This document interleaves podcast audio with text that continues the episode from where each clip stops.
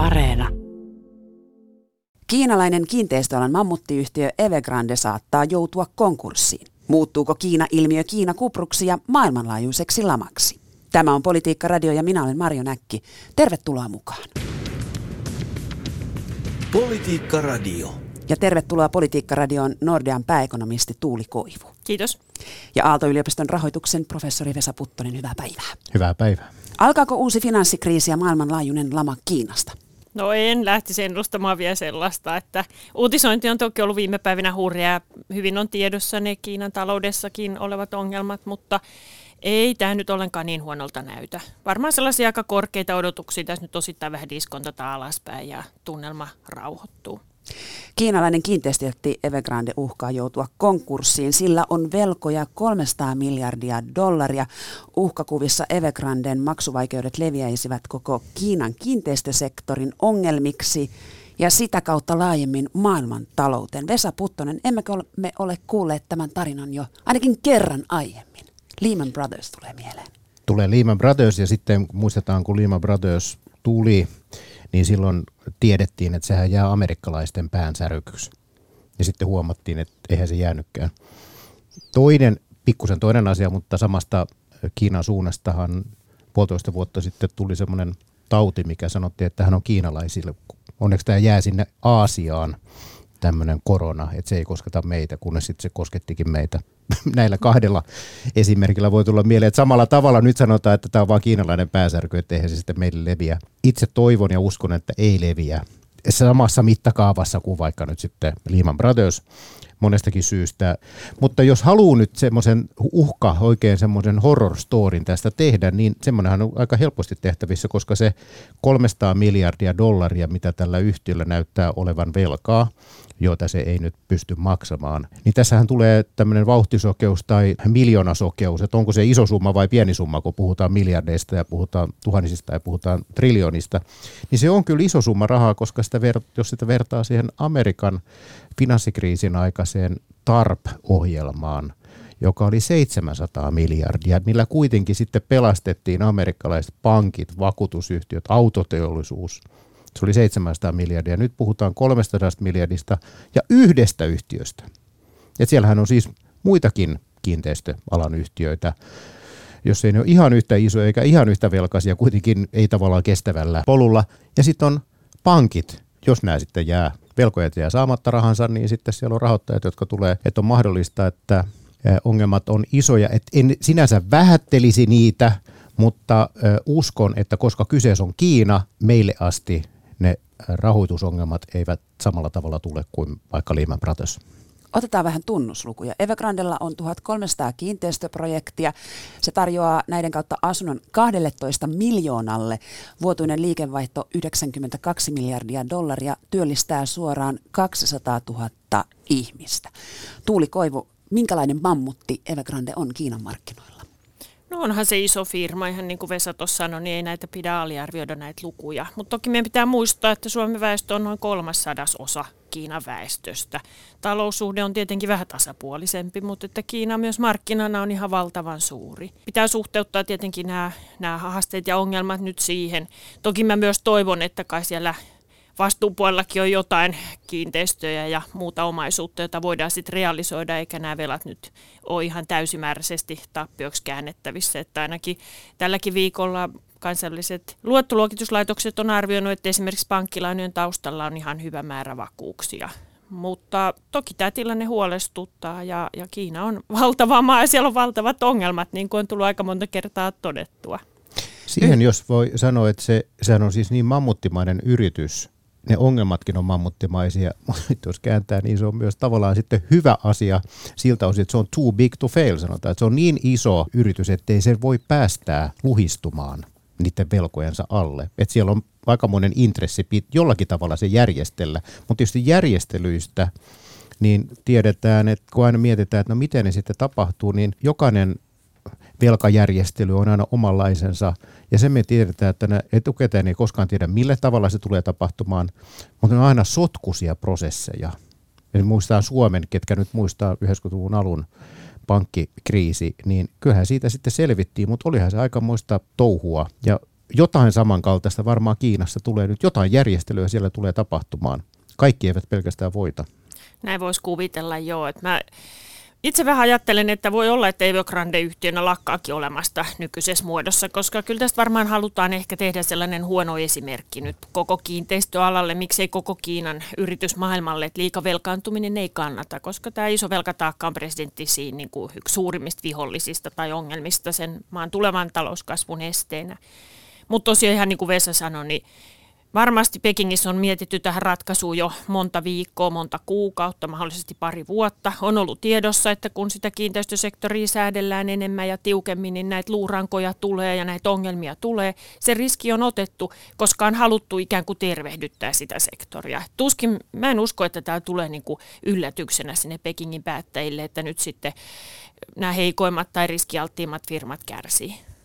Evergranden pitäisi löytää huomiseksi 83,5 miljoonaa dollaria dollarimääräisen velan korkoihin ja noin 36 miljoonaa dollaria pankkilainojen hoitamista varten ja Kiinan keskuspankki antaa yhtiölle lyhytaikaista maksuapua. Näinkö Kiina nyt Evergranden pelastaa? No saa nähdä. Kyllä tässä on kaikki kortit avoinna, mutta kyllä mä nyt luulisin, että jonkun verran sinne valtion pankeista, miksei suoraan keskuspankistakin rahoitusta löydy. Kiinallahan on sieltä 2000-luvun alusta muutamakin roskapankki jo valmiina, joihin näitä hoitamattomia yrityksiä pankkeja on tässä matkan varrella laiteltu. Kyllä siellä on myös kokemusta siitä, että miten yritysjärjestelyjä tehdään. Että siihen mä en toisaalta usko, että tässä niinku ihan valtavan avokatisesti lähdetään tätä yritystä pelastamaan. Ei sitä voi poissulkea. Enhän mä tiedä, minkälaiset henkilökohtaiset suhteet siellä nyt esimerkiksi tällä omistajalla ja, ja presidentillä vaikkapa on tai muulla johdolla, koska ne tiedä näitä Kiinan, Kiinan käänteitä. Mutta jotenkin tuntuu, että, että kyllä tässä niinku jonkunnäköiset oppirahat täytyy sen sektorin maksaa, koska tämä on iso poliittinen linjaus Kiinassa, joka on ajanut taloutta ja talouspolitiikkaa jo useamman vuoden ajan, jo ennen pandemiaa. Kiinteistösektorin velkaantuneisuutta halutaan vähentää ja piste. Ja kiinteistösektorin spekulaatio halutaan vähentää. Halutaan, että rakennetaan edullisia asuntoja, jotka on ihmisille koteja, ei spekuloinnin kohteita. Halutaan ehkä vähän laskea sitä keskihintaa, joka siellä markkinoilla on ja karannut monen kotitalouden käsistä, koska nyt liian iso osa ihmisten rahoista ja riskinotosta suuntautuu sinne asuntosektorille. Se, että sä oot saanut Shanghaihin asunto, tai asuinluvan sen huukoon, niin on tarkoittanut käytännössä sitä, että sä oot saanut ostaa sieltä asunnon, ja sit sä oot istunut sen asuntos kanssa pari 30 vuotta, ja sulla on neljäkin rahat siinä, koska se arvo on noussut niin paljon. Tämä talousmalli ei ole varmaankaan pitkällä aikavälillä kestävä, ja Kiinassa on paljon puhuttu tämän kiinteistösektorin ylikuumenemisesta ja ongelmista heti sieltä 2000-luvun alusta alkaen. Mikä on Kiinan keskuspankin rooli? Minkälainen taho se oikein on? No se on yksi ministeriö muiden joukossa. Se ei ole ollenkaan tärkeä ministeriö eikä se ole missään määrin itsenäinen. Ja kun tässä aluksi oli hitusen puhetta tästä Lehman Brothers-hommasta, niin Bernanke, silloinen keskuspankin pääjohtaja Yhdysvalloissa, kun, kun kirjoitti muistelmat ja mietti sit sitä viimeistä viikonloppua ja niitä keinoja, joilla Lehman Brothers olisi voitu pelastaa. Yritettiin löytää yksityinen ostaja. Pari ehdokasta oli pöydällä, mutta loppujen lopuksi valvontaviranomaisetkin sanoi jo brittipankille, että tämä ei onnistu. Sitten oli mahdollista se, että veromaksajat rahoja olisi pumpattu suoraan Lehman Brothersiin. Valtiovarainministeri sanoi, että se on poliittisesti täysin tuhon tuomittu juttu. Ja kolmas mahdollisuus olisi ollut sitten pääomittava keskuspankin taseesta, mutta sen USAn ikivanha lainsäädäntö kielsi. Mä väitän, että Kiinassa, jos, jos tällainen pelastuskohde nyt sitten tulee, se välttämättä on Evergrande, mutta jos siellä joku pankki sitten esimerkiksi kärsii tästä huomattavia tappioita, niin Kiina pystyy toteuttamaan kaikki nämä kolme vaihtoehtoa siellä on hyvin pragmaattinen tämä lähestymistapa. Keskuspankki toimii korkeamman johdon niin kuin käskystä ja toisaalta se komentoketju myös keskuspankista sinne pankkeihin esimerkiksi on äärimmäisen suora ja konkreettinen. Vesa Puttonen, miltä kuulostaa Kiinan keskuspankin rooli? No nyt tuossa kun Tuuli sanoi se Lehman Brothersin, niin se aika moni on nyt sitä mieltä tänään, että Lehman Brothersin konkurssin päästäminen oli virhe. Mä itse olen eri mieltä. Ei, mun mielestä se on mitenkään itsestään selvä, että sen konkurssiin päästäminen oli virhe. Siitä syntyi hirveästi tietysti niin ongelmia Amerikassa, Euroopassa, muuallakin maailmassa. Mutta eihän me voida kaikkia pankkeja aina valtiorahalla pelastaa. Ei voida. Se vaan sattuu olemaan niin iso ruumis, että joku voi sanoa, että aikaisemmin olisi pitänyt joku pienempi pankki päästää konkurssiin, että esimerkiksi Bean Stearns aikoinaan, me, me emme niihin nyt sen pidemmälle. Niin sama kysymys on nyt tässä Kiinassa, että eihän, eihän voi olla niin, että valtiorahalla kaikki yhtiöt aina pelastetaan. Ja se niin kuin, ydin on se, mitä Tuulisen sanoit mun mielestä, että tavallaan kun nämä isot ongelmat, niin iso, että riski, kun se tulee yllättävästä suunnasta, niin se on ongelma. Jos se on tunnettu, mutta se ajoitus on yllätys, niin se on ongelma.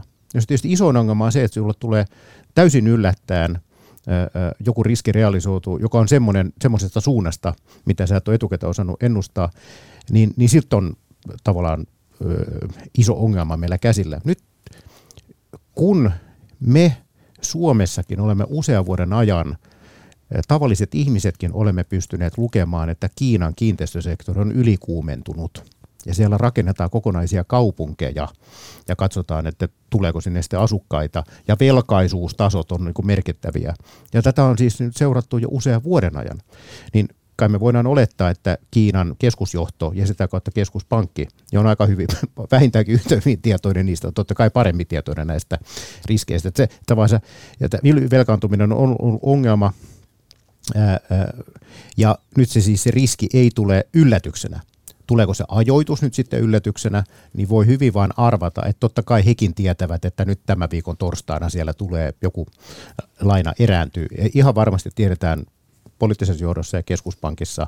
Se, että he sitten nyt tällä hetkellä, mikä on mun mielestä mielenkiintoinen, Tuuli tietää siitä paremmin, nyt kun he on ajoitus sikäli mielenkiintoinen, että kun Kiinan poliittinen johto on nyt ottanut tavallaan tiukempaan otteeseen teknologiayhtiöitä ihan tässä vastikään, näitä koulutusalan yhtiöitä ja tavallaan sanoi, että tämä peli ei enää vetele. Että me otetaan nyt enemmän tavallaan teidät, ja nyt tavallaan niskalenkki teistä, mutta tavallaan kuitenkin että näytetään kuka on viime kädessä sitten isäntä, niin nyt tässä kiinteistösektorissa ne näyttäytyy siltä, että jotain samaa ehkä on tapahtumassa. Ehkä se on pitkällä juoksulla tervettäkin, mutta millä tavalla se tapahtuu, niin se on toistaiseksi vähän epäselvää, koska toistaiseksi poliittinen johto on ilmeisesti ollut aika hiljaa. Joo, näin on ollut ja mun mielestä tämä on tosiaan niin kuin ehdottomasti osa samaa kokonaisuutta. Ja sitä me on voitu lukea esimerkiksi sieltä viisivuotissuunnitelmasta, jota kommunistien puolue kirjoitti vuosi sitten. Se hyväksyttiin lokakuussa ja kansanparlamentti päätti sen kansankongressi maaliskuussa virallisesti. Ja siellä on näitä iskulauseita just sen, sen suuntaan, että spekulointi täytyy vähentää. Painopiste on siellä korkean teknologian teollisuudessa nimenomaan. Siinä ohjelmassa teollisuus kokee ikään kuin sellaisen uuden arvonnousun. Näitä kuplaherkkiä palvelualoja, rahoitussektori, kiinteistösektori, ei niiden rooli missään määrin korosteta siinä ohjelmassa päinvastoin. Halutaan niin kuin korjata se liike niin, että talouskasvumallista tulee ikään kuin aiempaa perinteisempi siinä mielessä, että se nojaa kotitalouksien kulutukseen, johon liittyy sitten tämä tulojakokeskustelu, common prosperity on sellainen niskulause, joka siihen liittyy. Ja sitten tosiaan nämä kiinteistöhommat ja velkaantuneisuus on ollut presidentti Siin pöydällä jo monta vuotta. Hän on puhunut niistä paljon ja siinä viisivuotisohjelmassa niin siihen myös kiinnitetään paljon huomiota. Mun mielestä tämä kiinteistöasia on ehdottomasti samaa kokonaisuutta. Nämä teknofirmat liittyy siihen viisivuotissuunnitelmaan hyvin vahvasti sen vuoksi, että, että siinä viisivuotissuunnitelmassa halutaan ylläpitää kilpailua, kotimaisten markkinoiden pitää olla tehokkaat, ei haluta sellaisia teknomonopoleja, joita vaikka USAssa on.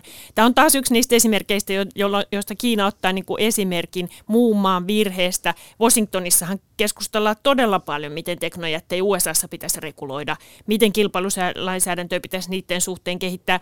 Kiina tässäkin ikään kuin toimii jo vähän ennakkoon ja ennakoi näitä ongelmia. Ihan samoin kuin mun mielestä on ennakoinut nyt jo vähän tässä kiinteistösektorilla aikaisemmin.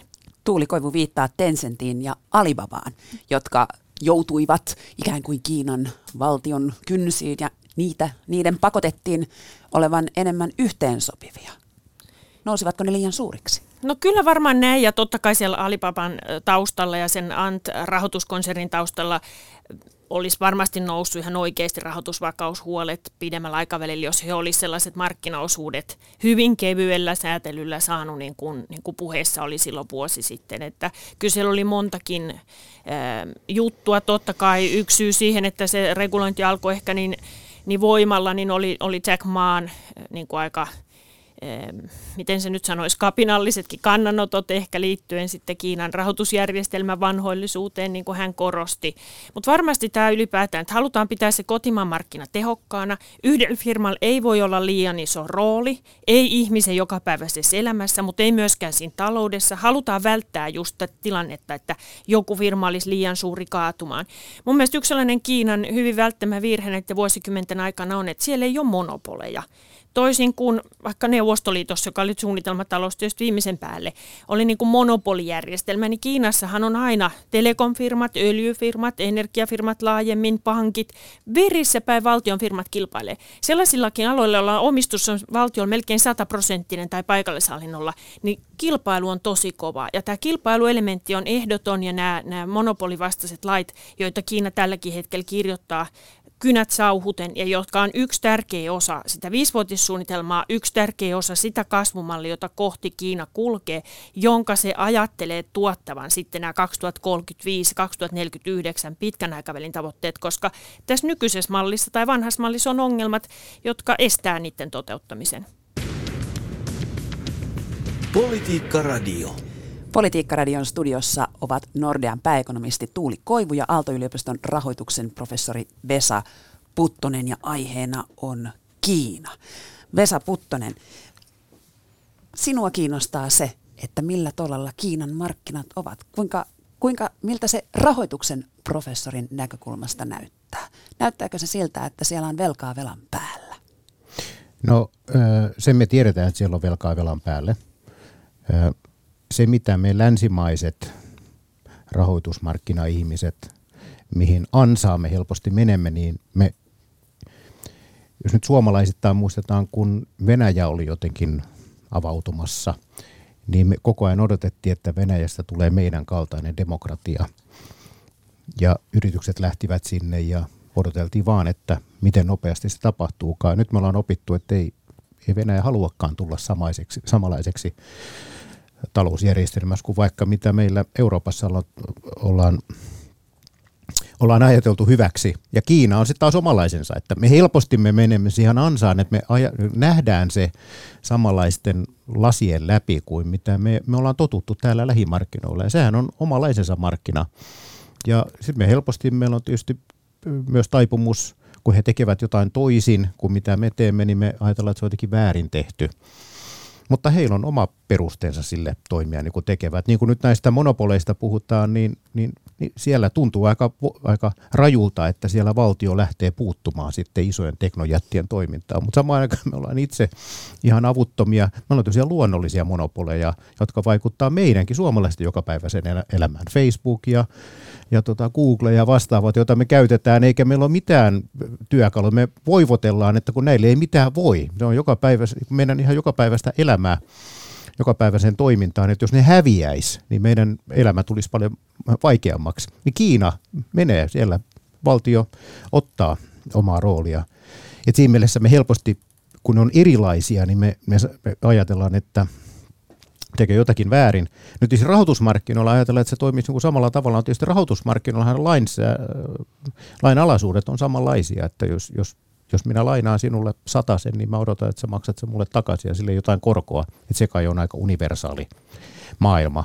Mutta sitten kun puhutaan nyt sitten tämän kaltaisesta niin ylivelkaantuneesta yrityksestä kuin vaikka tämä Evergrande, niin miten se järjestellään, niin, niin sielläkin tietysti samat lainalaisuudet, että kun on liikaa velkaa, niin jossain vaiheessa tulee kasvaa se riski, että velkojat sanoo, että me ei enää luoteta sun tulevaisuudessa sun maksukykyyn. Ja siitähän nyt tässä, tällä hetkellä sitä on kysymys. Siinä mielessä, kun on helppo nyt sanoa, että kiinalaiset kyllä varmasti tämän hoitavat, että ei tästä kannata mure- ollenkaan niin huolestua, niin se on ehkä vähän kevyesti sanottu, koska totta kai kiinalaiset huole, huolehtivat tämän, järjestelevät tämän. Muistetaan, Lehman Brotherskin järjesteltiin, se vaan pääsettiin konkurssiin. Se on yksi tapa järjestellä asioita. Kiina varmasti tämän järjestää, mutta viitaten siihen aikaisemmin, Tuuli viittasi, että näitä teknologiayhtiöitä, muutamia muita yhtiöitä nyt on otettu tavallaan tiukempaan otteeseen, käsiohjaukseen. Niin olisi aika, aika epärealistista odottaa, että nyt Kiinan, vaikka sitten keskuspankki sanoi, että tuossa on 300 miljardia, että me annetaan ne teille, että hoitakaa ne velvoitteenne. Sehän olisi ihan väärin Sehän antaisi väärän, ohje, väärän signaalin kaikille muille yhtiöille, se antaisi väärän signaalin sijoittajille, se antaisi väärän signaalin sinne tänne. Että tavallaan nyt on hetki tehdä jotain ja osoittaa, että tämä polku, tämä velkaantumistahti, niin se ei ole Kiinan pitkän aikavälin intressissä – se, mikä meitä kiinnostaa myös täällä Politiikkaradiossa, on se, että kuinka paljon länsirahaa on mukana tässä sotkussa. Talouslehti Financial Timesin mukaan brittipankki HSBC ja maailman suurin varainhoitoyhtiö BlackRock lisäsivät Evergranden osuutta keskeisissä rahastoissaan muutama kuukausi sitten. Tuuli Koivumilta kuulostaa. Tuleeko sieltä kuprua? No kyllä, sieltä varmaan joudutaan vähän tappioita nyt keräämään, ei sille voi mitään. Ja moni on varmaan jo kerännyt ja myynyt omistuksia sitten laskeviin hintoihin, ei sille voi mitään. Mutta kyllä Kiinan onni ehkä, tai onko se sitten meidän onni, on se, että pääomaliikkeet hän on edelleen hyvin rajattuja Kiinan rajojen yli. Ja se tarkoittaa sitä, että nämä valtavat velkataakat, jotka Kiinan taloutta painaa, ne on pääosin kotimaisia. Se helpottaa Kiinan taloutta siinä mielessä, että ne on suurelta osin sitten paikallisessa valuutassa, jolloin keskuspankin kyky hoitaa ongelmia on hyvin vahva. Ja sitten toisaalta se suojaa ulkomaisia sijoitteita. Me ei olla menty ihan valtavilla volyymeillä päästy menemään onneksi sinne Kiinan markkinoille, joiden riskien hahmottaminen meillä on tosi haastavaa näistä Vesan mainitsemista syistä, johtuen sitten yhteiskunta on erilainen ja, ja suuntakin on, on hyvin erilainen. Mutta kyllä mä olen samaa mieltä Vesan kanssa siitä, että, että ilman muuta tässä varmaan nyt tällä viikollakin, kun markkinat on heilunut ja tehnyt globaalisti tätä korjausliikettä, niin kyllä me ollaan niin kuin uudelleen arvioitu niitä Kiinan kasvumahdollisuuksia. Mä luulen, että maailmanmarkkinoilla huomio on keskittynyt viime kuukaudet USAn euroalueen nopeeseen toipumiseen rokotteiden ansiosta erittäin kevyenä jatkuneeseen rahapolitiikkaa. Ja nämä Kiinan pikkuhiljaa kasautuneet huolet, se, että se toipuminen onkin vähän lässähtänyt tänä vuonna, niin se on jäänyt vähemmälle huomiolle. Ja tässä nyt uudelleen arvioidaan koko maailmantalouden kokonaiskuvaa. Ja tämä rakennemuutos, josta äsken puhuin, niin, niin ilman muuta tulee syömään lyhyellä aikavälillä talouskasvua Kiinassa. Ja se, että esimerkiksi rakentamista varmasti tullaan rajoittamaan. Mä en usko, että se politiikkalinja muuttuu tämän yhden tapauksen myötä yhtään mihinkään, niin tarkoittaa sitä, että Kiinan kasvuluvut on hitaammat. Se, että mitä tapahtuu sitten tälle koko yrityskulttuurille ja sille ruohonjuuritason raiville, että ihmiset pääsee vaurastumaan, tekee kovasti töitä, jotta koko perhe niin kuin elintaso nousee. Siihen on mun mielestä vielä hirmuinen matka. Se, että säännellään muutamia yrityksiä tai muutama miljardööri laitetaan ikään kuin ruotuun, niin mä en usko, että se syö vielä sitä ruohonjuuritason raivia. Mutta se on veteen piirretty viiva. Se mä näen suurena uhkakuvana, että jos se poliittinen kontrolli ri- r- tulee hyvin mielivaltaiseksi ja hyvin vaikeasti ennalta arvattavaksi, niin sehän on monen nousevan talouden tuho ollut. Onko suomalaisten eläkerahastojen sijoituksia, voiko, voiko, ovatko meidän raha, rahamme jotenkin kiinnitetty Kiinan markkinoihin? Vesa Puttonen, miten arvioit? Kukaan ei tiedä missä mitassa, mutta voi vaan olettaa, että koska nehän on rahastoja, jotka ovat näillä kehittyvien markkinoiden, korkomarkkinoille sijoittavia rahastoja, joita ovat sitten nämä HSBC ja, ja BlackRockin rahastot, niin joku on tietysti sijoittanut niihin rahastoihin, mutta se, että jos nyt sitten on rahastosta sijoitettu yksi sadasosa ja vaikka se nollantuisi, niin totta kai se on huono uutinen, että rahaston arvosta häipyy yksi prosentti, mutta se ei siis sinänsä ole mikään semmoinen konkurssi. Siinä mielessä semmoinen iso ero, nyt kun viitataan siihen Lehman Brothersin, joka on perusteltu, niin silloinhan, kuka nyt sitä muistelee, niin silloinhan puhuttiin kuitenkin siitä, että puhuttiin maailman johdannaismarkkinoista, joka nimellisarvo sillä hetkellä 2008 oli joku yli 40 000 miljardia, ja kukaan ei tiennyt, ken, mitä siellä Lehman Brothersin taseessa on, mitä on koko pankkijärjestelmä oli siis luhistumisen varassa, tai vaarassa luhistua. Nythän tässä kysymys on kuitenkin niin kuin selvästi hahmotettavista olevista, vaikka puhutaan isoista summista, 300 miljardia on yksittäisen yhtiön velat, niin kuin aikaisemmin puhuttu. Kuitenkin tämä on niin kuin selvästi tämmöistä dominoilmiötä tästä todennäköisesti ei tarvitse pelätä. Et itse ajattelen niin, kun haluaa jotenkin konkretisoida tätä, niin vähän ehkä yli yksinkertaistaankin, mutta itse jotenkin tykä, tykästyin itse siihen ajatukseen, kun oli Evergreen ja Evergiven laiva, joka sinne Suetsille tuossa äh, jumitti koko maailman markkinaa, niin siitähän kävi sitten ilmi, että aivan yllättäen, oliko niin, että jotain grillejä vai mitä jäi tulematta tai jotain auton osia. Ne tavallaan ne oli aivan täy- totaalisia yllätyksiä. Nyt meillä on ei Evergiven, Evergrande, niin voi tulla yllättävällekin tahoille, voi tulla uutisina, että hetkinen, että vaikka otetaan nyt esimerkkinä, mikä on aika, aika nopeasti keksittävissä, että jos sikäläinen rakennussektori nyt sitten ei kasvakaan sitä tahtia kuin mitä tähän asti, että se kasvuvauhti hiipuu, niin jos olisin myynyt hissejä sikäläisellä markkinoilla nauttinut tässä monta vuotta siitä, että he, he, he kasva, kasvavat velka, velan turvin niin kuin useita prosenttiyksikköjä joka vuosi, niin jos se hiipuu, niin se tulee tavallaan sitten – bisnesriskinä eh, minulle, ja jos omistaisin tämän yhtiön esimerkiksi koneen osakkeita, niin tavallaan on riski siitä, että hetkinen, ne eilen tai viime viikolla esitetyt kasvuodotukset, ne, ne, niissä joudutaan sitten vähän tekemään maltillisempia odotuksia, mutta ei se mikään maailmanloppu ole.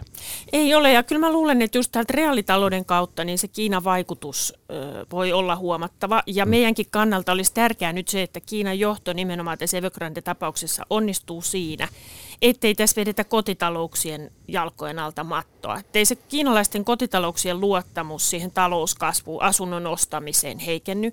Ja sen takia mä luulen kyllä, että siellä aika lailla turvataan nyt näiden kotitalouksien, joilla on käsiraha vaikka maksettu valmistumattomia asuntoihin, niin heidän asetelma. Koska siitähän se sitten jonkunnäköinen taantumatarina voi lähteä maailmanlaajuisesti liikkeelle, jos kiinalaiset kotitaloudet muuttaa omaa näkemystään vahvasti heikommaksi tulevaisuudessa ja pysäyttää sitä kautta sen Kiinan niin kuin reaalitalouden, niin sieltä tulee kyllä sitten isoja läikevaikutuksia, koska Kiina on maailman suurin moottori ollut monta vuotta kasvulle ja näin tulee olemaan toivon mukaan jatkossakin. Ja siellä on, ovat vihaiset ihmiset jo vaatineet rahojaan takaisin Evergranden pääkonttorille. Kyllä, kyllä. Että siellä on sekä, sekä näitä pienempiä rakennusyhtiöitä että sitten asuntosijoittaneita sekä sitten kotitalouksia, jotka on huonon tietämyksen varassa sijoittanut myös näihin riskialttiisiin joukkovelkakirjoihin.